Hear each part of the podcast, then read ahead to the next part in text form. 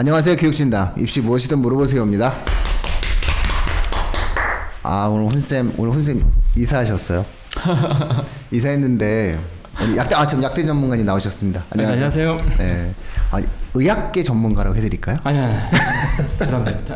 그냥 전문가. 예? 그냥 전문가. 그냥 전문가. 말만 전문가.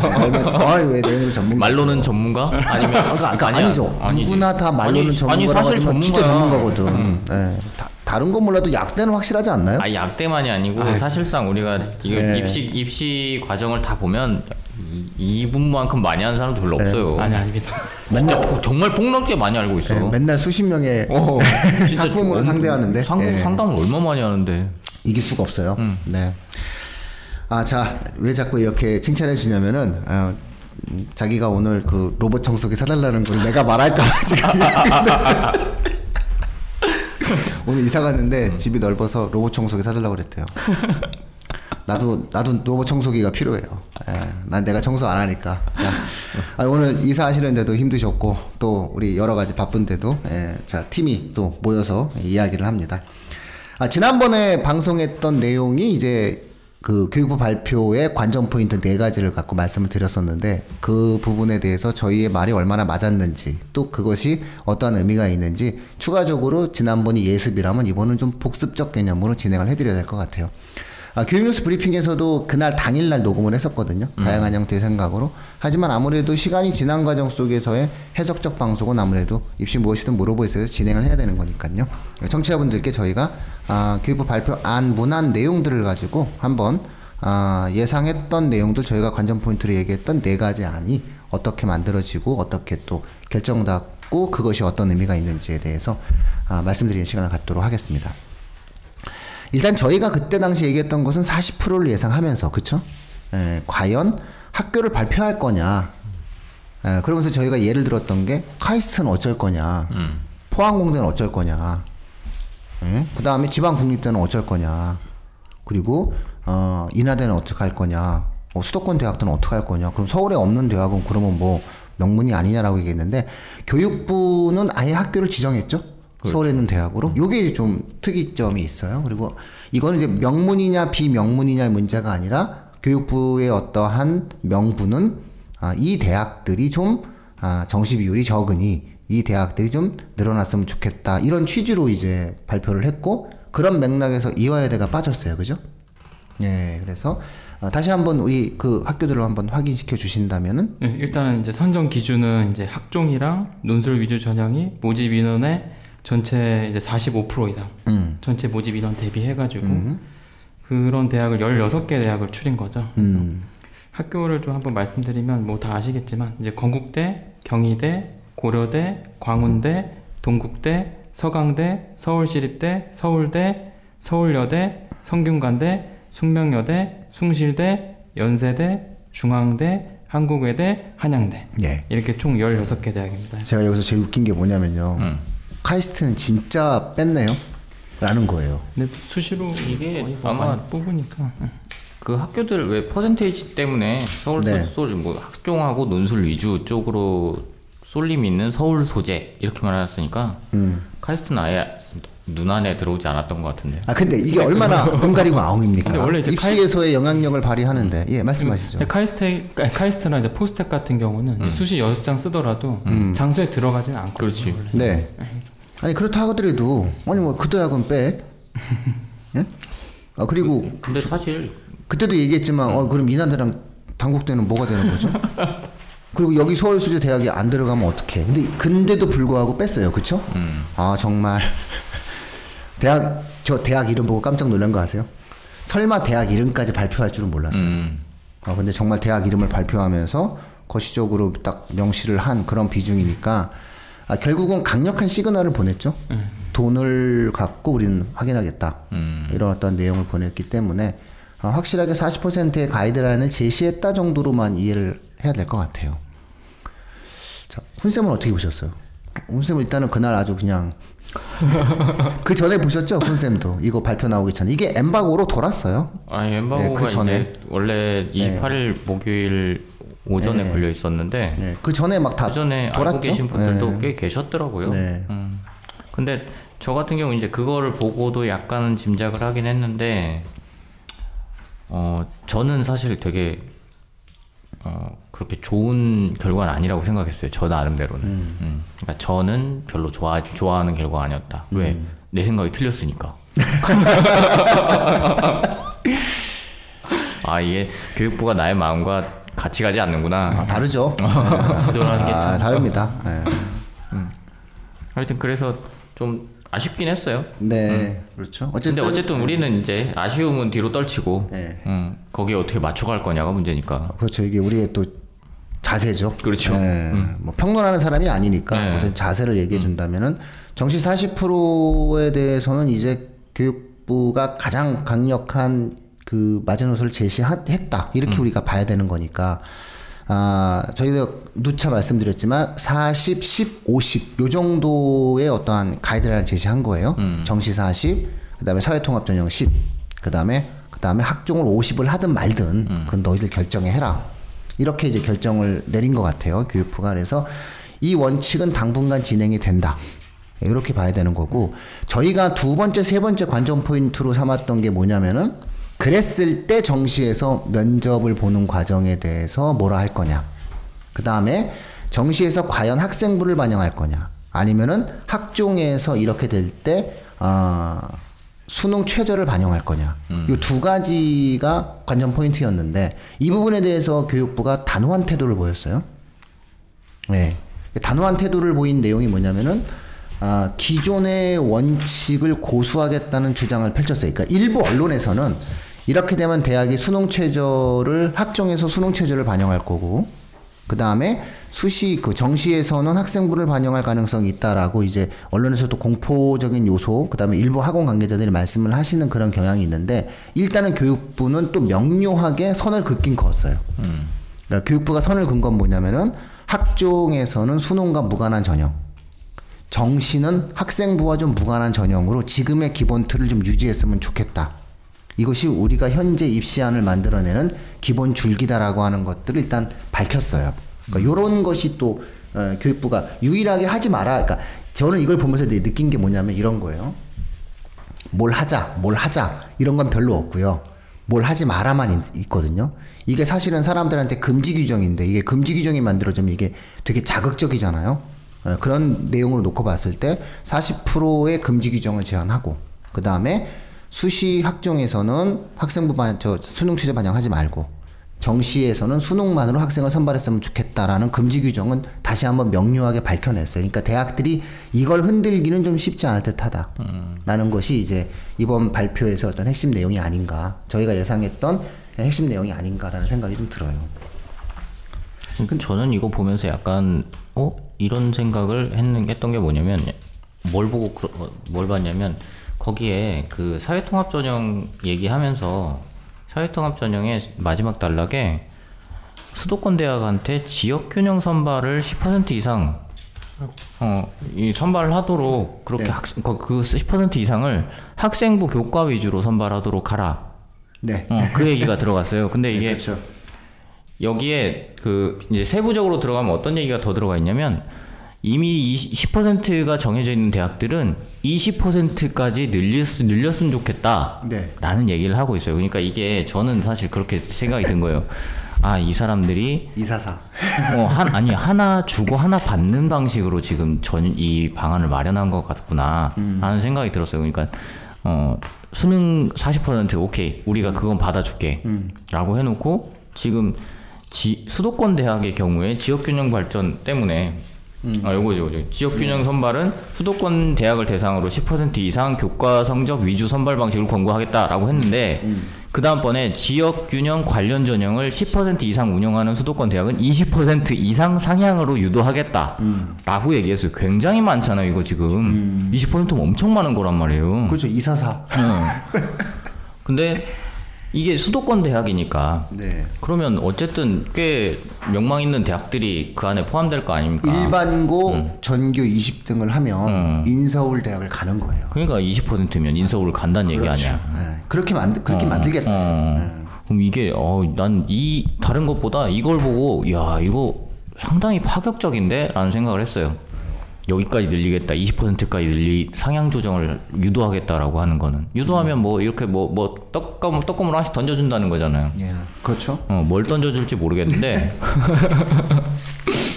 음, 뭐 재정 보조를 하든 돈이죠. 아니면 뭐 학생 수를 더 뽑게 만들어주든 뭐가 어떻게 됐든 간에 이 이거는 생각보다 어, 크게 다가왔어요 저한테는.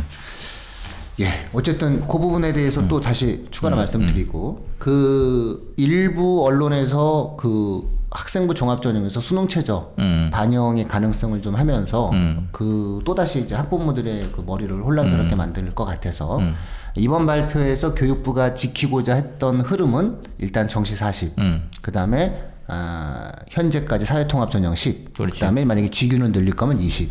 그럼 물론 이 지균도 결국은 학종이니까요. 학종은 뭐 50을 50을 해라. 요게 일단은 교육부의 생각인 것 같고요. 이 가이드라인의 기본 축을 일단은 만드는데 문제는 아, 정시에서 학생부를 반영할 거냐. 아니면은 학종에서 수능 최저를 반영할 거냐가 사실상 학생과 학부모님들에게는 제일 중요한 문제거든요. 근데 이 부분에 대해서 이번 교육부 자료 11쪽을 보면은 뭐라고 나왔냐면은 학생부 위주 전형 및 수능 위주 전형으로 대입 전형 단순화라고 하는 그렇죠. 워딩이 네. 나왔어요. 그래서 논술 위주 전형 폐지해라. 고등학교에서 준비하기 어려운 문제풀이식 대학별 논술고사에 기반을 둔 전형을 폐지해라.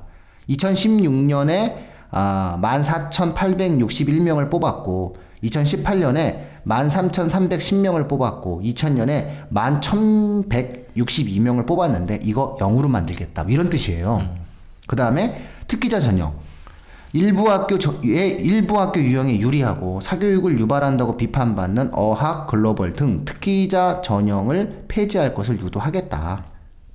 그래서 전체 특기자 전형이 2016년에 7,253명이었는데 2000년에는 3,953명인데 이거 다 싹 없앴으면 좋겠다.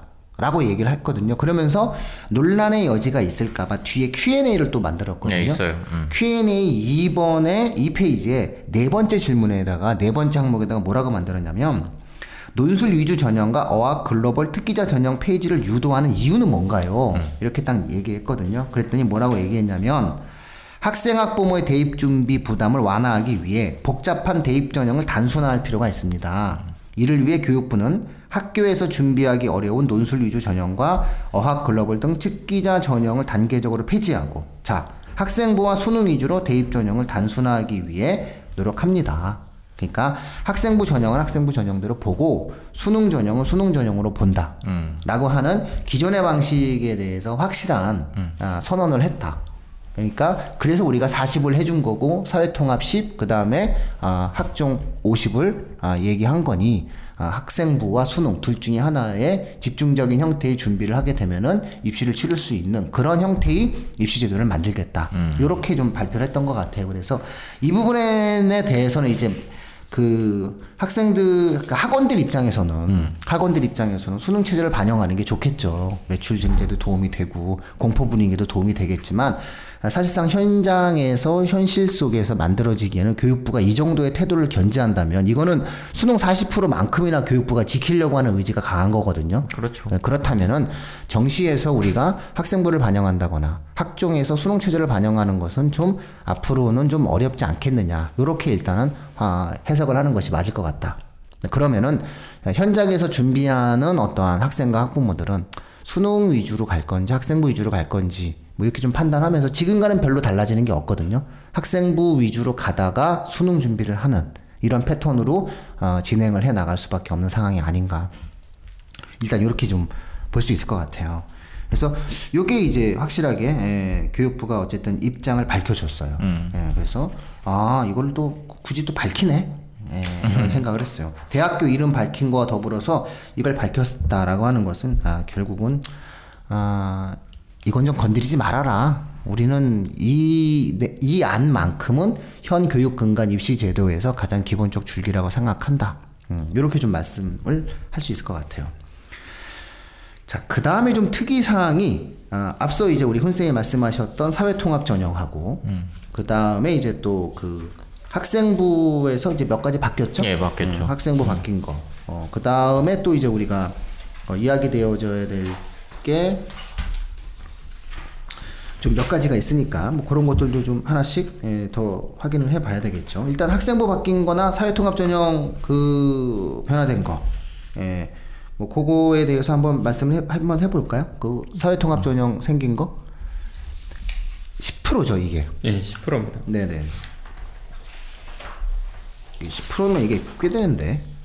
그러니까 사회통합 전형을 도입을 하겠다라고 하는 것까지는 그러니까 저는 어 그럴 수 있다고 생각해요. 그럴 수 있다고 생각을 했는데 굉장히 구체적으로 줬단 말이에요. 이게 그러니까 이게 이제 정원 내에서 이제 고른계 전형 전국 전국 평균이 11.1% 선발하고 있는데 음. 이제 수도권 수도권이 대학이 이제 낮지. 8.9%, 어. 그다음에 지방이 12.6%. 요걸 이제 타겟으로 해서 음. 이제 10% 이상 의무화. 요거를 이제 얘기한 것 같아요. 제가 그 사람들 만날 때마다 그 직윤 확대하라는 얘기를 많이 했어요. 기억납니다. 진짜. 아, 죄송한데 제가 예, 직윤을 확대해야 된다. 서울시내 대학에 서울대학과 같은 직윤을 확대한다면 자연스럽게 일반고가 강화된다. 아니 뭐 강남 선호 이런 거 안 생긴다. 아니 이, 이 전형만 확대되면 기본적으로 어, 인서울을 할 수 있다. 전교 10등에서 20등까지만 들어가면 이제 어쨌든 이 얘기 있는데 제 얘기를 반영하신 건지 아니면은 어쨌든 여러 사람들의 의견이 비슷한 의견이 있었는지 모르겠지만 아, 지역, 그러니까 사회 통합 전형에서 서울대학교 직윤 전형 같은 것을 만들어낸다라고 하는 것은 상당히 의미가 있거든요. 일반고 강화에 굉장한 의미가 있는데 어, 오히려 요것이 좀 우리가 의미 있게 받아줘야 될 부분인 것 같아요. 그러니까 기존에 우리가 예상했던 틀과 좀 어긋나고 어 이걸 했어라고 하는 것이 저는 두 가지가 있는데 하나는 이거예요. 사회통합 전형으로 뭔가 일반고 학생들을 위해서 만들어낸 게 뭐냐면은 서울 소재 대학의 직윤을 만든다는 거예요. 서울대 직윤처럼. 그러면 전교 1등, 2등이 어, 죄송합니다. 전교 1, 2등이 예를 들어서 서울대를 가면 3, 4등이 뭐 예를 들어서 연대, 뭐 고대 이런 직윤 이런 거 받잖아요. 그다음에 여학생들 뭐 이대 학교장 추천 받고 이런 식으로 하게 되면 다 하라는 거예요. 성대도 하고 홍대도 하고 강원대도 하고 다 하라는 거예요. 그러면은 사실 서울시도 대학이 한 2, 30개 되는데 그러면 한 학교에서 뭐 한 명이 다 쓸 수 없는 거잖아요. 그러면 이제 그 아이들끼리 어떤 경쟁을 하게 되는 거니까 상당히 수월해질 수 있어요. 이 전형이라고 하는 것 자체가. 그리고 대부분 이 직윤 전형의 출발점은 학교 내신이 베이스가 되기 때문에 아 지역의 학생들이 들어갈 가능성이 높죠. 그리고 아, 특정 지역에 쏠릴 수가 없어요. 이 부분이. 지역 간 균형을 맞춰야 되기 때문에 강남의 학생들에게 절대 유리한 전형이 아니에요. 이 전형 자체가. 그다음에 교육특구 학생들에게 유리하지가 않겠죠. 그러니까 이런 쪽으로 이제 흐트러뜨렸기 때문에 지역 균형 발전 측면에서도 요 전형이 얼마나 확대되느냐가 앞으로의 주요한 또 포인트가 될 수 있다. 입시에서 주요한 맥락으로 우리가 봐야 된다라고 하는 거. 그래서 이걸 교육부가 얼마나 확대할 것인지, 그다음에 각 서울 소재 대학들이 이 부분에 대해서 어떤 의미를 가질지, 자신의 어떠한 태도를 가질지에 대해서 우리가 한번 확인을 해봐야 되는데 저는 이게 확대될 수밖에 없는 게 대학들도 그렇게 싫어하는 전형이 아니거든요. 이 전형 자체가. 이렇게 됐을 때는 정말 대한민국 전 영역에서 괜찮은 애들이 자기 대학에 올 거 아닙니까? 그러니까 어쨌든 그 학생들 어떤 위주로 학생들을 뽑기 위한 노력들을 기울이는 거기 때문에 사실상 대학들도 굳이 이 전형의 확대를 반대할 이유가 없거든요. 예. 그런 어떠한 내용으로 봤을 때는 학종의 또 다른 형태의 특이한 버전이 만들어진다. 라고 좀 이렇게 우리가 한번 확인을 해볼 수 있을 것 같아요. 그리고 이 전형의 특징은 철저하게 교과 내신 위주로 진행이 되지 않겠느냐. 음. 이런 어떠한 내용들이 좀 특이하다. 그러니까 기존에 어, 서울소재 대학들이 이제 주요 대학들이 교과 전형이 거의 없었는데 강제적으로 어찌, 어찌 본다면은 교과 전형이 만들어지는데 이 교과 전형이 지역 간 안배의 형태를 띠게 되는 그렇죠. 네, 그런 어떤 맥락이 만들어지는 게 되는 거죠. 그래서 이게 상당히 특이한 내용인데 아, 아마 뭐 강남 지역이라든가 교육특구에 계신 어머님들 같은 경우는 좋아하실 수도 있고 일단 또 싫어하실 수도 있고 어쨌든 그런 부분인 것 같아요. 음, 그러니까 양쪽에다가 당근을 조금씩 다 주긴 한 거예요. 어쨌든 수능 40%까지 상향을 권고하겠다라고 했으니까 그러면 뭐 교육특구라고 우리가 부를 법한 그런 지역에 있는 학생들의 경우에도 어쨌든 간에 자기들이 들어갈 수 있는 문이 넓어졌다고 판단할 수 있단 말이에요. 근데 거기다가 지역균형 선발도 혹은 사회통합 전형의 내용도 퍼센테이지를 조금 높여줬기 때문에 그러면 그쪽에서도 어이 네. 정도면 괜찮겠다라는 생각이 들 수도 있단 말 있단 말이죠. 그래서 사실 양쪽을 다 보자면 어 뭐 어느 쪽이 됐든 완벽하게 만족하진 못하더라도 음. 어느 정도 그래도 우리가 더 이상 뭐 어, 지금부터는 조금 더 살 길이 열렸다라는 식으로는 판단할 수 있을 거라는 음. 생각도 있어요. 주요 대학 세부적으로 좀 살펴보자면 이제 학생부 교과 전형으로 아까 사회자분이 말씀하셨듯이 음. 주요 대학에서 이제 사회, 학생부 교과로 안 뽑는 대학들이 있어요 실제. 있지. 응. 근데 이 학생들 이제 뭐한 이- 빠르면 2023학년도, 음. 24학년도부터는 이제 지역균형 선발 그 퍼센테지 때문에 그렇지. 학생부 교과 전형을 좀 아무래도 신설해서 뽑아야 되는 거죠. 수밖에. 없는 음. 상황이 되겠죠. 음. 그래서 뭐 건대라든지 뭐 음. 경희대, 동국대, 서강대, 맞네. 뭐 서울대도 포함되긴 하죠. 많아요. 음. 서울대는 뭐 서울대 연세대. 포함할 필요가 없죠. 음, 서울대는 포함 음. 필요는 없겠지만 네, 이미 이런 대학들이 좀 있으니까. 예, 주요 대학들이 학생부 교과로 뽑지 않기 네, 이게 그러니까 학생부 교과랑 또 다른 게 뭐냐면은 아, 한 학교에서 그 몰두를 못 해요. 학교당 쿼터가 있는 거죠. 지역 균형 선발이라는 거는 기본적으로 학교의 추천의 권한을 무제한 줄 수가 없는 거기 그렇죠. 때문에. 그러니까는 어떤 학교 같은 경우에는 예를 들어서 아, 전교 1, 2등이 에, 서울대 직윤을 안 쓰고 건대 직윤을 쓰는 거죠. 이렇게 되는 거예요. 그러면 이제 이 학교는 어쨌든 보장이 되는 거죠. 이 학교 전교 1, 2등은 보통 우리 학교에서 전교 1, 2등 하면 직윤으로 건대가 이렇게 이제 학부모 설명회 때도 진행할 수 있게 되는 거고 그렇죠. 그러면 그런 것을 생각하고 있는 어, 학생들은 고등학교 3학년 때부터 그 학교 해당 학교에 지원을 하게 되는 그렇습니다. 이런 어떠한 맹해 그게 만들어져요. 그래서 상당히 요거는 파급력이 큰 음. 네, 지역 균형적인 형태로 입시적인 측면에서는 파급력이 큰 건데 언론에서 좀 그렇게 세세하게 다루지 안 않은 있죠. 부분이에요. 네, 그러니까 네. 이게 생각해 보면 이런 거예요. 어떤 학교들은 실제로 지역균은 지금 서울대 직윤 같은 거 저도 안 받는단 말이에요. 못 받죠. 어, 나 이거 가. 해봐야 네. 못 가니까. 고대도 막못 어, 받고 나안 받는다고 이렇게 말이죠. 가는데 만약에 이런 식으로 네.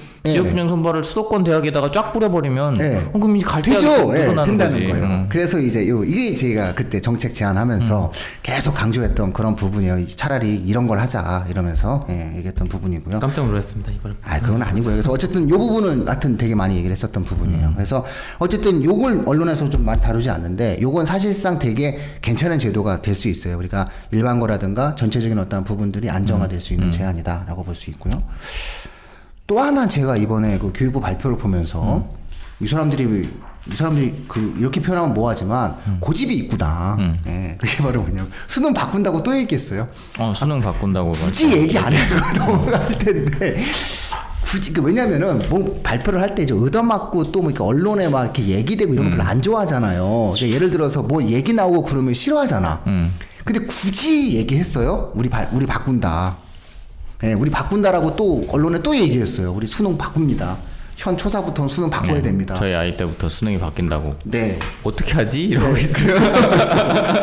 현 초사부터 수능 바꿀 거예요. 이렇게 얘기를 해버렸단 말이에요. 그러니까 이게 이게 진짜 또 웃긴 게 뭐냐면 아 현 초사부터 수능이 바뀝니다라고 얘기를 하게 되는 거거든요. 그러면 현 초사부터의 어떤 수능 체제가 대대, 대, 대대적으로 바뀐다고 또 나왔어요. 또 심지어 네. 예. 11페이지에 보시면 네, 아주 엄청, 그러니까 아주 제대로 바꾸겠다라고 나왔거든요. 그러니까 쉽게 얘기하면은 논수령이나 서수령 유형도 밑에- 포함할 수 있고. 네. 네. 어, 다각적으로 바꾸고 하고 있다 이렇게. 네, 그래서 어, 중장기적인 어떤 내용들 뭐 이러면서 이제 수능에 대한 내용들을 하는데 내용을 보면은 현행 객관식 평가로는 미래 인재 양성에 한계가 있으며 4차 산업혁명, 인구 절벽 등 사회 구조 변화에 적극적으로 대응할 수 있는 교육 비전과 이를 담아낸 새로운 수능 체제가 필요합니다.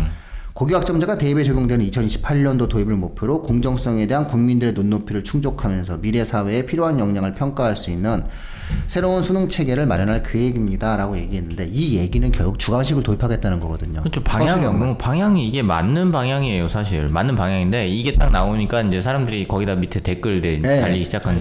야 논술 서술형 또 무슨 비리를 저지르려고 논술 서술형이냐 막 이러기 시작하는 거야. 우리나라 사람들 객관식을 참 좋아해요. 그러니까. 네, 네. 아 근데 이걸 보면은 이미 이미 교육부의 마음이 어디가 있는지 알 수 있어요. 음. 현행 객관식 평가 방식으로는 미래 인재 양성에 한계가 있다라고 하는 것은 결국 수능을 40% 만들어 놓고 그다음에 수능의 변별력을 확보하기는 어렵고 음. 미래 인재는 만들어낼 수 없고 그렇다면은 수능을 조금 더 긍정적인 역할로 변화시켜 주기 위해서는 어쩔 수 없이 수능 체제에 서술형을 도입할 수밖에 없다라고 하는 것들에 대한 교육부의 현실적 고민이 있는 것 같아요. 그렇죠. 그래서 이거를 결국은 언급해 나갔다라고 하는 것이 어, 또 하나의 어떤 의미가 있는 부분이 아닌가 이런 어떤 생각이 좀 들고요.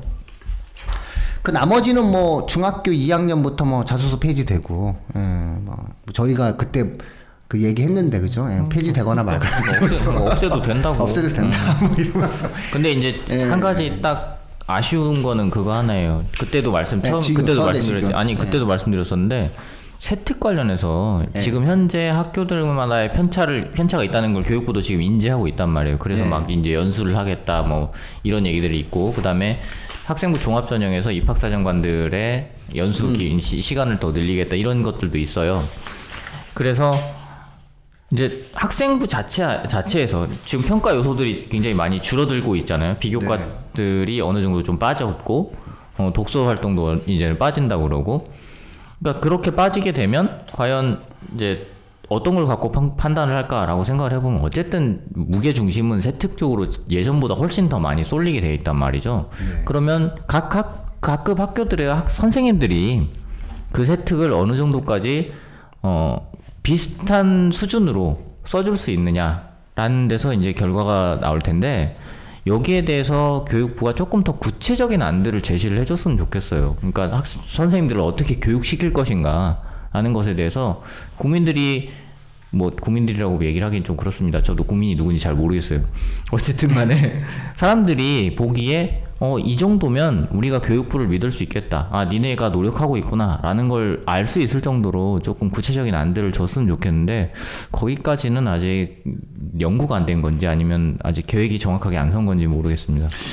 연구와 계획을 한다 하더라도 음. 사실상 불가능에 가까운 교사 업무의 폭증이라고 하는 개념 속에서 놓고 본다면 음. 감당하기 좀 어려운 그러니까 그렇게 되면은 그러면 현재 상황에서는 세특을 어느 정도 표준화시킨다는 것 자체가 힘들어진다고 하면 학생부 종합에서의 이 학생부는 생각보다 신뢰도가 떨어질 수밖에 없는 상황이란 말이죠. 아마 음. 그 항목을 만들어낼 거예요. 한뭐 100가지 항목을 만들어내서 체크하게 만드는 방식, 음. 그 다음에 학생이 했던 활동을 그냥 구체적으로 기재하는 방식, 음. 읽은 책을 기재하는 방식, 쓴 리포트에 이름을 기재하는 방식, 뭐 이 정도로 이제 진행을 하겠죠. 예, 그러니까 이제 그렇게 되면, 그러니까 그 세특을 사실 세특을 잘 쓰려면 선생님들의 수업 방식이 문제풀이식으로는 불가능한 거고, 어쨌든 간에 뭔가 활동을 하는 방식으로 수업을 해야 되는 상황인 거고, 그랬을 때, 어, 저는 그렇게 생각하거든요. 선생님들이 일부 지식을 가르쳐주는 수업도 분명히 필요하고 거기에 더불어서 문제 뭔가 활동을 하는 과정도 필요한데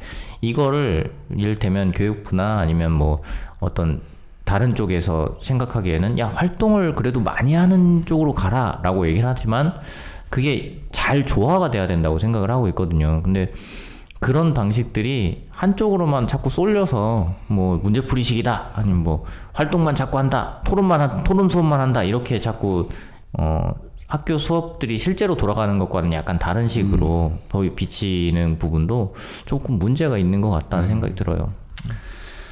자, 그 다음에 이제 어쨌든 좀 정리하면은 그 다음에 학생부가 좀 더 바뀌었죠.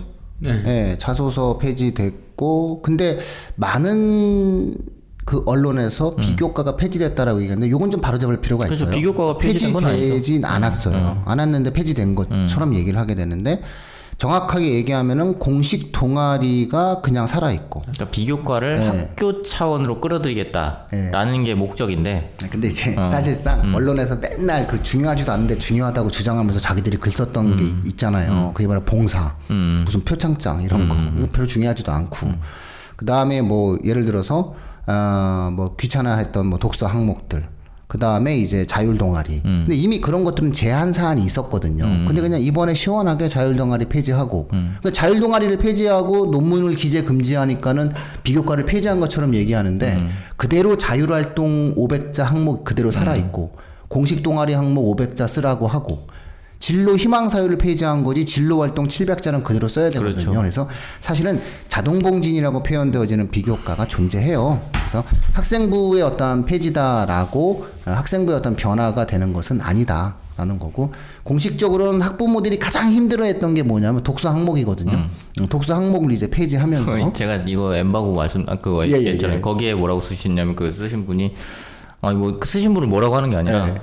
쓰신 분이 그러면 이제 수요 독서 시간은 없어지는 건가요? 이렇게 쓰셨어. 아니 우리가 지금 학생부의 독서 때문에 수요 독서를 하는 건 아니잖아요. 아니 그건 물론 그건 저는 그런데요. 아니 근데 이게 독서 항목이 빠지는 거하고 지금 이제 세- 생활기록부를 잘 보시다 보면 어떤 걸 알 수 있냐면 독서가 정말 여기저기 다 끼어 들어갑니다. 아니 독서 항목이 빠지는 거 그게 진짜 웃긴 거 죄송한데 독서 항목이 빠졌다고 독서를 안 하면 되나요? 어. 봉사 빠졌다고 봉사 안 하면 갈 수 있나요? 더 힘들어진 거지. 이게 이게 이게 그러니까 이게 이제 잘 생각을 잘 하셔야 되는 게 그 항목이 빠졌다고 해서 그걸 하지 말라는 게 아니에요. 이걸 다른 그 학교 안으로 포함시키겠다는 거예요. 학교 활동 안으로 넣겠다는 얘기예요. 그러면 독서도 지금도 물론 동아리 활동이나 학교 활동들을 통해서 계속 독서 들어가고 있어요. 네. 응.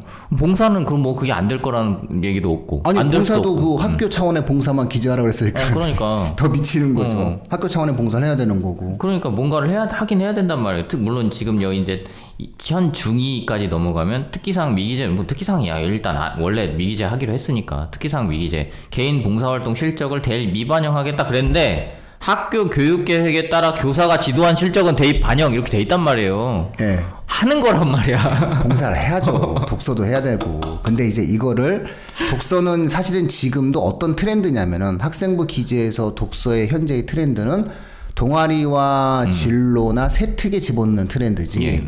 뒤에 독서 항목에다가 넣는 트렌드가 아니거든요. 이게 왜냐면은 아 책의 이름이랑 저자만 기록하게 돼 있다 보니 그렇죠. 확인이 이. 그렇죠. 이 책의 어떤 맥락의 의미를 파악했는지를 쓸 수가 없어요. 그렇죠. 그러다 보니까 오히려 학생들이 자기가 읽은 인생 책 개념을 어, 그게 더 힘들어. 예, 그거를 더 어려운 일인데 그걸 갖다가 이제는 어, 자율활동이나 동아리 활동이나 세특에 넣어줘야 되는 그렇죠. 이제 거거든요. 풀어낼 수가 있게 되는 예, 거죠. 그러니까 이제는 진짜 책을 읽어야 되는 이제 문제가 책을 생기는 그냥 거예요. 내가 어, 예. 이책 멋있으니까 넣는 건 네, 읽는데 그 이제 그건 안. 되는 거지. 제대로 이제. 이해하고 집어넣어야 되는 그런 상황이 만들어서 오히려 좀 학생 부담은 독서에 관해서는 양은 줄었지만 질적으로 깊어지는 상황이 만들어진 거고 봉사도 마찬가지예요. 봉사도 행특이라는 항목이 있어요. 근데 이 행특이라는 항목이 아, 학생이 대인 관계, 봉사, 타인과의 관계 이런 부분들이 있거든요.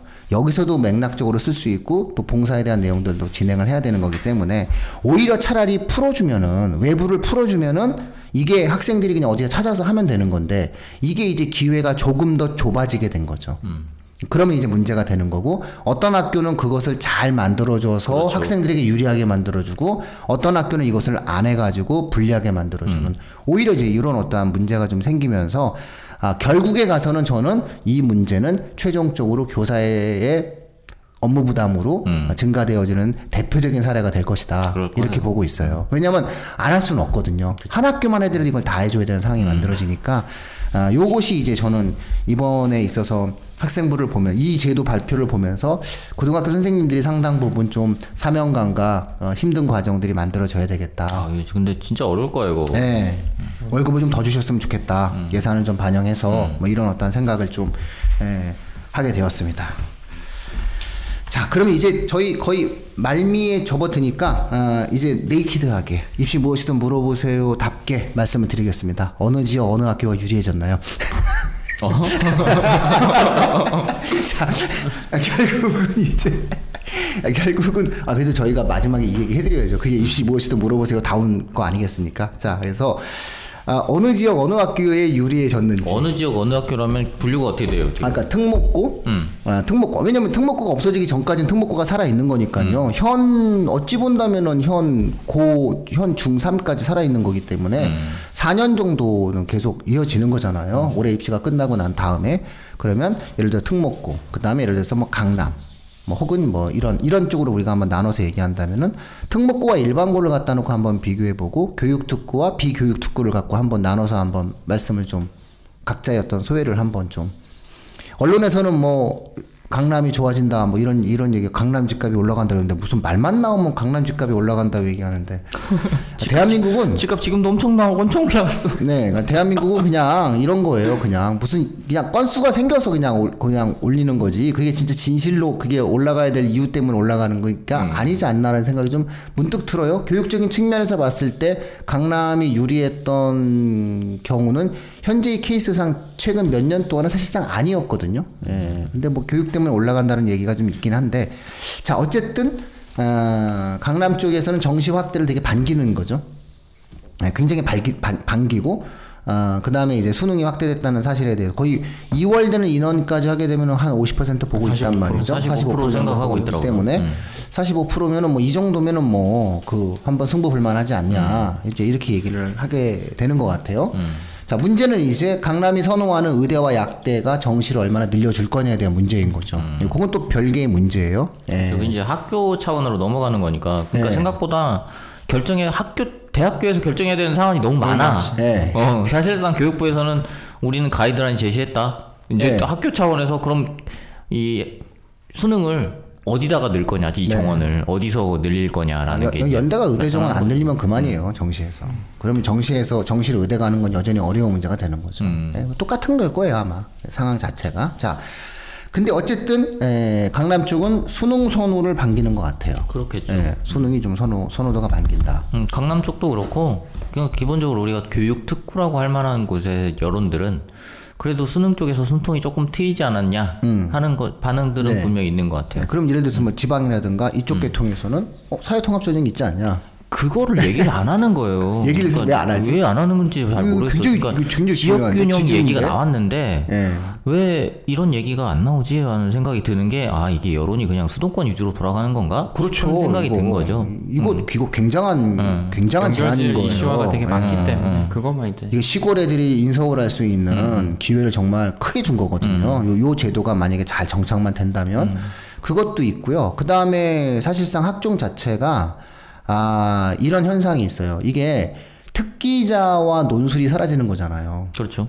특기자와 논술이 사라지고 학종이 늘어나면서 내신 위주의 어떤 흐름이 만들어진 거기 맞아요. 때문에 그다지 불리하지가 않아요. 음. 예, 그리고 또 현재의 상황 속에서 수능이 강남 선호 현상이 있다라고 하는 게 어, 강남 쪽 학생들이 수능을 잘 보는 것도 있고 투자를 많이 하는 것도 있지만 어, 현재의 어떠한 교육 시장, 뭐 온라인 교육 시장의 뭐 활성화 이런 내용들을 놓고 봤을 때 뭐 수능이 모든 학생들에게 뭐 다 공정하고 객관적으로 시험을 만약에 본다라고 얘기한다면 객관식 시험이기 때문에 아, 사실상 뭐 그런 부분에서 불리함이 꼭 있다. 그, 그 학생들이 불리하다. 뭐 이렇게 또 볼 수 있는 맥락은 아니죠. 그래서 저는 그다지 불리해지지 않았다고 보고 있어요. 오히려 불분명한, 불분명한 전형들이 사라지게 된 거고, 어, 저는 강남 쪽에 불리해졌다라고 보고 있어요. 근데 개인적으로는. 아 왜요? 이 전형은 강남에 조금은 유리하지 않다. 왜냐면 논술 전형과 특기자 전형도 상당수는 강남 학생들에게 유리했거든요. 그렇죠. 네, 특목고 학생들과 강남 소재 학생들, 교육특구 학생들에게 상당히 유리했던 전형이 논술 전형 혹은 특기자 전형이었단 말이죠. 근데 어차피 이 전형을 학종으로 풀거나 사회통합 전형으로 풀거나 아니면 정시로 푸는 거예요. 그러니까는 그전에는 요 일정한 영역을 가지고 있었었는데 지금은 이거를 또 3분의 1로 나눠서 갖게 되는 거거든요. 그런 부분이 있는 거고 그 다음에 강남 학생들이 선호하는 학과의 정시 정원을 과연 늘려줄 거냐, 대학들이. 이 부분에 대해서는 진지하게 구체적인 발표가 나올 때까지 기다려봐야 되는 상황이 만들어지는 거고요. 예, 또 하나 수능 제도 자체의 에, 시험 범위 자체가 줄어드는 거기 때문에 지금 현재 수리 가 수리 나 체제가 사라지고 나면 예, 통합된 형태의 공통 수능과 선택 수능 시대에서는 수능 체제 자체가 피- 바뀌잖아요. 그렇죠. 이 바뀐 수능 체제에 대한 이해가 없기 때문에 강남이 좀 유리하다. 공부 많이 하는 학생들이 유리하다고 생각하는 것 같아요. 시험 범위가 줄어들게 된다라고 얘기했을 때는 충분히 뭔가를 한번 승부를 볼 수가 있어요. 학생들이 예, 그런 내용을 놓고 본다라고 얘기했을 때 아, 강남 학생들이 유리해졌다라고 이야기할 근거가 없는데 예, 그렇게 좀 바라보고 있는 게 아닌가라는 좀 생각이 들어요. 그래서 저는 강남은 그대로고 오히려 비강남 학생들에게 예, 조금 가까이 어떤 다양한 요소들에 대한 기회가 주어졌는데 일단은 강남 학생들이 좋아하게 되는 가장 결정적 이유는 본인들이 원하고 선호했던 정시가 늘어났기 때문에 약간 그 부분들에 대한 대목에서 예, 좋아하게 만들어진 것 같아요. 문제는 어, 강남 학생들에게 가장 불리한 게 뭐냐면 이게 블라인드 면접이고 블라인드 서류 전형이에요. 이거 진짜 이 전가의 보도를 고등학교가 이제 만들었는데 가려지다가 고등학교를 가려버리겠대요. 그러니까 난 이거 보고 너무 너무 웃겼어. 프로파일링도 하지 말래요. 이거는 이거, 이거 이- 저는 이걸 보면서 아 이건 이건 좀 너무 너무 나갔다 너무 나갔다는 생각을 했는데 출신 학교 후광 효과를 차단하고 학생의 역량과 잠재력이 있는 그대로 평가될 수 있도록 하기 위함이다라고 하는데 이게 고교 정보 블라인드 처리라는 게 뭐냐면 학교명을 빼겠다는 거고 학교의 주소지를 빼겠다는 거예요. 물론 이제 맥락과 행간을 통해서 이제 우리가 확보를 하고 내용들을 처리해야 된다라고 얘기를 하지만 에, 사실상 아, 이 고교 블라인드를 처리를 하게 된다라고 이야기를 했을 때는 고교 블라인드 그다음에 고교 이 과정들 갖다 프로파일링을 갖다가 아, 하지 않겠다 출신 학교에 대한 내용들 하지 않겠다 이런 부분들에 대해서 격렬하게 뭔가를 제안을 걸겠다 이렇게 만들어지게 될 경우에는 올해 입시에서 과거 영재고 출신 학생들이 수시에서 상당수 탈락했거든요. 그래서 올해 입시에서요. 그래서 올해 입시에서 영재고 출신 학생들 굉장히 물 많이 먹었어요. 과거 출신 학생들도 아, 평소에는 가던 학교들 다 못 갔거든요. 물론 이제 최근에 과거와 영재고에 대한 선호도가 떨어지는 것도 있었지만 대학들이 아, 사실상 입시에 있어서 미리 대학들이 아, 블라인드 면접을 연습한 거다 이런 어떠한 보이지 않는 소문도 있거든요. 근데 음, 어쨌든 그런 부분들 내용을 놓고 본다라고 했을 때는 아, 유리해질 수가 없겠죠. 그냥 어, 정시나 이런 부분에서 어쨌든 그 조금 더 유리해지는 그런 맥락. 그 다음에 아 학종이라든가 이런 부분들에 관련돼서는 아 브랜드가 채워지면 아무래도 불리해지죠. 그 다음에 사회통합 전형이 만들어지면 아무래도 불리해지죠. 그래서 유불리의 내용에 대한 내용들을 이렇게 놓고 본다라고 했을 때 100% 정시 10% 늘어난 것이 강남 학생들에게 다 갈 거냐? 음. 산술적으로 좀 그렇지 않는다라고 얘기했을 때는 뭐 어디가 유리해졌다고 얘기하는지 난 잘 모르겠다. 어쨌든 이런 생각이 있는데 다만 45% 반이야. 이런 어떠한 내용들 놓고 본다면은 아, 좀 유리해졌다고 느끼겠구나. 이런 생각을 좀 하게 되는데 에, 저는 유불리는 그렇기 때문에 지역별로는 없다고 봐요. 그러니까는 지역별로 강남이 유리하다, 어디가 유리하다라고 보기에는 되게 어려움이 있다. 그러니까 지역별 유불리는 이제는 없다고 보는 게 좋을 것 같다. 이 제도와 이 정책으로 지역별 유불리를 따지긴 조금 뭐하지 않느냐 이렇게 보고 있어요. 학교별 유불리는 어떨까요? 학교별 유불리라고 말씀하시는 건 특목자사고 예, 특목자사고와 일반고. 예. 사실상 특목자사고하고 특목자사고의 경우는 아시, 아니지 특목고와 자사고는 다릅니다 이게. 네, 예, 그렇죠. 네, 그렇죠. 이제 어, 우리가 항상 특목자사고 이렇게 묶는데 어, 사실상 외고나 외고, 국제고. 외고, 외- 국제고랑 외고도 또 다른 것 다르죠. 같아요. 외고랑 자사고는 너무 차이가 크고 네, 너무 차이 나죠. 인문사회 쪽이랑 뭐, 이거 뭐. 외고랑 국제고 외고랑 저기 자사고는 차이가 크고 국제고는 사실상 어, 숫자가 적어서 그런지 국제고 자체가 숫자가 그렇게 많지 않잖아요. 음. 그러다 보니까 국제고는 약간 사람들 관심사에서 멀어진 느낌? 네. 음, 그런 게 좀 있어요. 그러니까 국제고 뭐 국제고는 유리하냐 그 불리하냐 이런 거 자체가 아예 논의가 안 돼. 음, 외고는 대체로 외고의 경우에는 지금 수능 전형 쪽으로 보자니 사실상 외고 가는 학생들이 외고에서 공부하는 학생들이 수능 전형에서 굉장히 이점을 발휘하는 건 아니거든요. 네, 그렇죠. 외고의 커리큘럼 자체가 수능에 유리하진 않아요. 어, 수능에 유리한 전형이 아니에요. 제외국어를 많이 공부해야 응, 되니까. 그렇지. 음, 그래서 학생부 종합 쪽인데, 근데 학생부 또 교과는 이것도 보기 어렵단 말이에요. 어쨌든 경쟁이 심하니까. 네. 그럼 이 학생들의 경우는 가는 문이 학생부 종합. 네. 그리고 그 전에 이제. 특기자, 어, 논술 이런 쪽은 분명히 외고가 이점이 있었어요. 근데 이제는 외고의 경우는 어쨌든 학생부 종합 쪽, 그러니까 거의 입시의 방향이 결정되는 거라고 봐도 되는 것 같아요. 학생, 그러니까 외고는 거기, 그다음에 자사고는 수능. 자사고 같은 경우는 나빠지지 않았죠. 어, 자사고는 뭐 여기서 나빠졌다고 볼 수는 없어요. 수능 쪽도 늘어났고 사실상 자사고는 학생부 종합 쪽에서도 강점을 보이고 있는 학교들이었기 때문에 자사고는 좀 유리해졌다. 이렇게 보고 있고요. 뭐 외대부고 뭐 당연히 유리해졌죠. 외대부고가 가장 수혜자일 거예요. 사실상 외대부고가 제일 큰 수혜자일 거예요. 이 제도의 어, 어, 가장 맞아요. 큰 수혜자는 외대부고가 되겠다. 사실 왜냐면 하, 어. 정시 요소도 있었어요. 그렇죠. 하나고 같은 학교보다는 외대부고 쪽이 훨씬 큰 수혜자. 예. 뭐 하나고야 뭐 그 비슷하니까. 근데 어차피 또 하나고 애들도 뭐 수능 보면 또 금방 또 하니까. 근데 문제는 이제 어, 수능이 예, 올해는 이제 수리나 수리가가 있어요. 근데 만약에 예를 들어서 이제 내년도에 변화된 수능, 이제 공통 수능, 선택 수능 체제로 접어들게 될 때의 이제 변화, 뭐 이런 것들은 조금 우리가 한 번 더 고민을 해봐야 되는데 역시 이 경우에도 저는 자사고가 유리하다. 왜냐면은 수학에 관련돼서 공통 수능 체제 하에서 이과적 성향을 많이 보유하고 있는 자사고 애들이 유리할 수밖에 없다. 좀 이렇게 좀 볼 수 있을 것 같아요. 그래서 이번 발표는 외고와 자사고를 놓고 본다고 했을 때는 자사고에 좀 유리한. 네, 그런 일반고도 저는 별로 불리할 게 하나도 없는. 네, 이런 이런 입시안이라고 생각해요. 그렇죠. 전체적으로 나도 이 제시한 주, 해 제시해 준 당근들을 보면 일반 일반 교육의 경우는 먹을 당근들이 꽤 많이 널려 있기 때문에 음, 그렇죠. 사실은 예, 학교에 대한 어떤 수혜적 측면 놓고 본다면 일반고 승 예, 이렇게 볼 수 있겠죠. 역시 중상층과 서민의 정부를 표방하더니 일반고 승 이렇게 되는 겁니다. 그래서 일반고 같은 경우 아니 어- 어차피 일반고도 정시는 그냥 정시대로 갔거든요. 그렇죠. 예, 그리고 예를 들어서 일반고도 여러 가지 어떤 지역별 편차가 있는데 편차가 있을 때는 사회통합 전형을 밀어라. 아니면은 뭐 학종을 밀어라. 아, 아니면 너네가 뭐 애들을 공부시켜가지고 정시를 치를 기회도 있다. 이렇게 보는 거기 때문에 오히려 일반고가 어, 조금은 비교적인 측면에서 놓고 봤을 때는 아, 조금 더 유리해진다. 이렇게 이제 저는 예상을 할 수 있을 것 같아요. 일반고 어디를 가는 게 낫냐 이제 이것 가지고 이제 청취자분들은 고민이 시작되겠죠. 일반고 중에서 수능을 좀 센 학교가 있고 뭐 내신이 잘 센 학교가 있는데 어떻게 될까요? 뭐 이런 이런 고민들이 좀 가장 많으실 거 아닌가 싶, 싶습니다. 그냥 내 아이가 가서 잘 적응할 수 있는 곳으로 가셔야죠. 그러니까 그게 되게 어려운 거야 이게.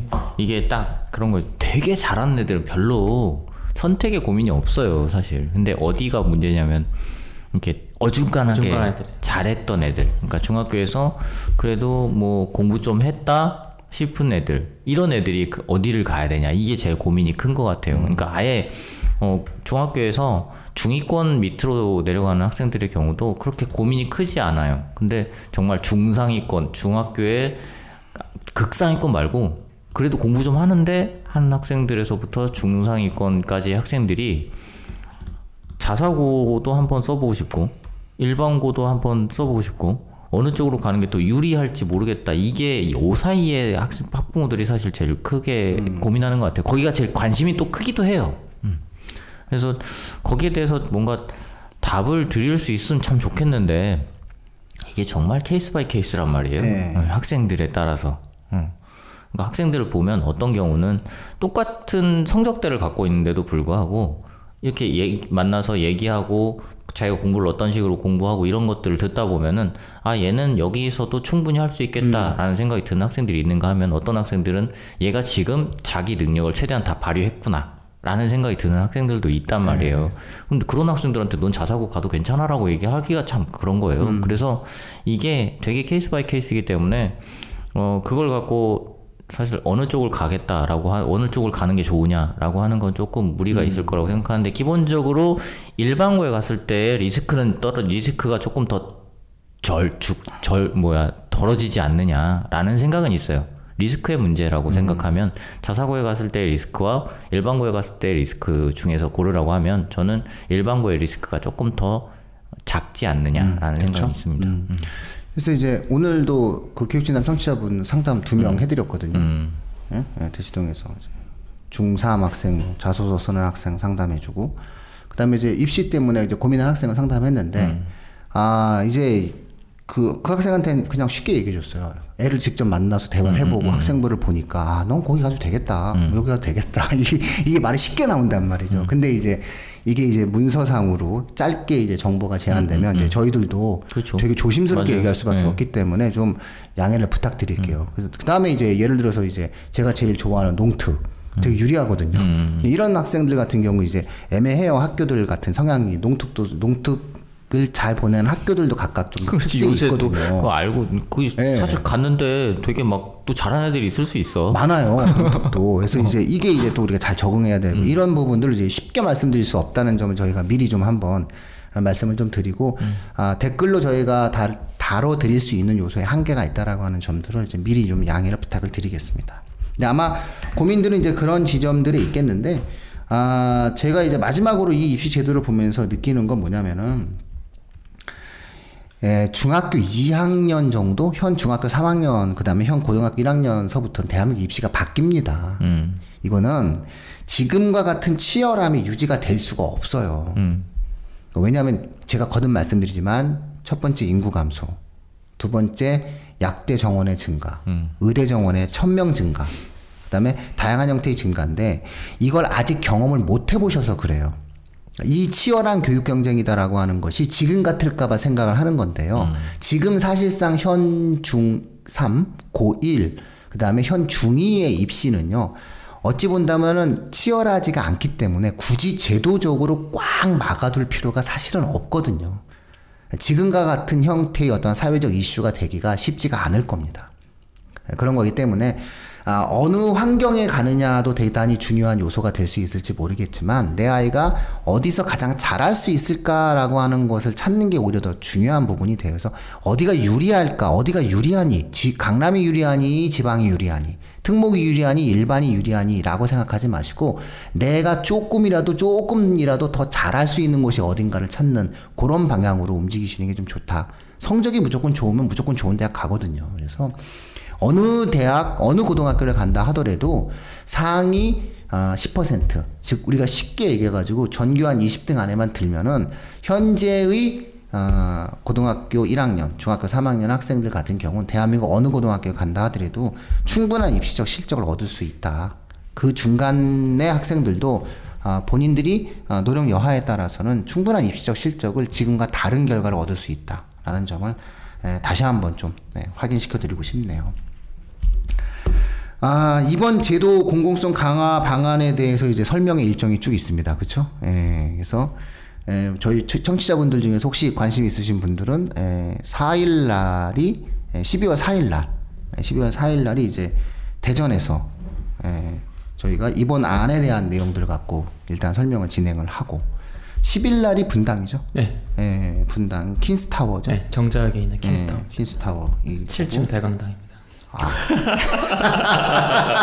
알겠습니다. 7층 대강당 이미 뭐 킨스타워. 조개 마감이 돼가지고. 아 마감 됐어요? 아, 그래도 교육진담이라고 하고 이제 신청하시면 아, 예, 당연히. 예, 돼야 되겠죠. 예. 어떻게 하시려고 또? 아니, 뭐, 아니 뭐뭐 자꾸 다 받아주는데. 아, 안 오시는 분도 계시니까. 대전은 벌써 300명? 예, 300. 이게 대전 내일 신문에서 기획하는 거를 예, 제가 연사로 들어가서 진행을 하는 거고요. 12일 날은 예, 대치동에서 진행합니다. 대치동, 대치문화, 대치동, 대치사동 주민센터에서 오전 11시에 진행을 하게 되고요. 17일 날도 역시 대치동에서 예, 그 대치 문화센 그 대치 그 사동 문화센터 예, 거기서 이제 진행을 하게 됩니다. 그래서 어, 관심 있는 청취자분들은 좀 더 와주시면 좋고요. 아 이번 주 이제 금요일 방송에서는 또 뉴스 브리핑에서 이제 지난번 뉴스 브리핑도 뉴스 브리핑대로 어, 진행되어질 어떤 흐름들을 아, 가지고 좀 이, 이야기를 네, 학생부 쪽이죠 그때는 이 2부 방송이니까 아, 그런 식의 어떤 내용들을 좀 아, 진행해 드리는 것을 또 말씀드릴게요. 대관 어찌 본다라고 했을 때이 방송을 갖고 저는 사실은 한, 한 달간 하고 싶을 정도로 음. 아 이게 이게 모든 패러다임의 변화가 되는 굉장히 중요한 내용이에요. 그래서 사실 이거랑 지난번 발표한 거 있잖아요. 자사고, 국제고, 일반고 전환 이두 개의 문건은 사실은 한 한 한 한, 한 달간 공부를 해야 돼요. 근데 예, 그만큼 우리나라 교육제도 변화에 굉장히 근간이 되는 문서인데 예, 그러니까 저희도 지금 이렇게 말씀을 드렸지만 이게 저도 이제 처음에 네. 말씀드렸을 때랑 조금 분위기가 다르잖아요. 보다 보면 어 이게 좀 다른데 이런 생각들이 볼좀 때마다 많이 해요, 어, 이 볼. 때마다 계속 다르게 생각이 들어요. 네. 응. 어, 지역 균형 보세요. 지역 균형. 그러니까 볼 때마다 계속 다르게 생각이 들어서 이게 내가 생각하는 것 보다는 어쨌든 아, 많이 생각했겠지. 어, 네. 거의 나 따위가 무슨. 그런데 네. 이제 보통 여론에서 얘기하는 부분들은 그 중에서 하나를 고, 골라가지고 음. 이렇게 얘기를 하다 보니까 우리가 자꾸 뭔가 교육부가 되게 큰 잘못을 하고 있는 것처럼 이렇게 보이는 경우들이 있는데 어, 조금씩 이 실제로 여론에서 말, 발표하는 내용 말고 그 발표 내용, 교육부 발표 내용을 직접 보시면서 한번 고민을 해보시는 것도 좋을 것 같아요. 네. 그래서 청취자분들께 강조해 드리고 싶은 거는 그 교육부 발표가 나왔던 두 개의 문서가 있습니다. 그렇죠? 대입제도 공정성 강화 방안 이번 발표 문안이랑 그 다음에 자사고 국제고 일반고 전환에 대한 계획 이두 개의 문서가 아, 향후 대한민국 교육 패러다임의 가장 중요한 근간이 되는 문서다. 이렇게 저희가 이제 말씀드릴 수 있고 겨울 방학 시즌이 돼서 어, 저희가 또 그때 혹시라도 그때 저희가 5천 명이 되면 예, 청취자 기념 방송으로 입시 또 어, 교실 같은 것도 만들어 가지고 청취자분들 한번 또 초청해서 한번 5천 명이 될까요? 3,700명이니까 될지도 몰라요. 이게 저희가 지금 현재 이제 국어 방송을 기획하고 있거든요. 예, 이제 국어 이제 유명 이제 학원 이제 쪽 선생님들 모셔가지고 아, 국어 방송이랑 수학 방송을 기획하고 있어요. 아무래도 국어 수학 중심이다 보니까 수능이 그리고 아, 어떤 교과 과정에 공부하는 과정에서도 아, 청취자분들이 가장 교육적인 부분에서 고민하고 계신 게 이제 국어를 실제 어떻게 공부할 건지. 그다음에 이제 수학을 좀 어떻게 했으면 좋겠는지 질문 사안들이 많으시잖아요. 그래서 그걸 해결하는 방송을 이제 저희가 화목에 준비하고 있기 때문에 만약에 이제 그게 순조롭게 예, 국어 방송이 진행이 되면은 음, 그분들 뭐만 해서 어떻게 만들어 주시겠죠 뭐. 그래서 어쨌든 되게 노력하고 있다라는 거 청취자분들께 말씀을 드리고요. 예, 항상 예, 관심 가져주셔서 감사하고 아, 저희가 개인적으로 할 수 있는 그런 부분들에 대해서는 아, 최대한 노력하는 예, 그런 교육 진담이 될 수 있도록 아, 끝없이 한번 예, 애써 보도록 하겠습니다.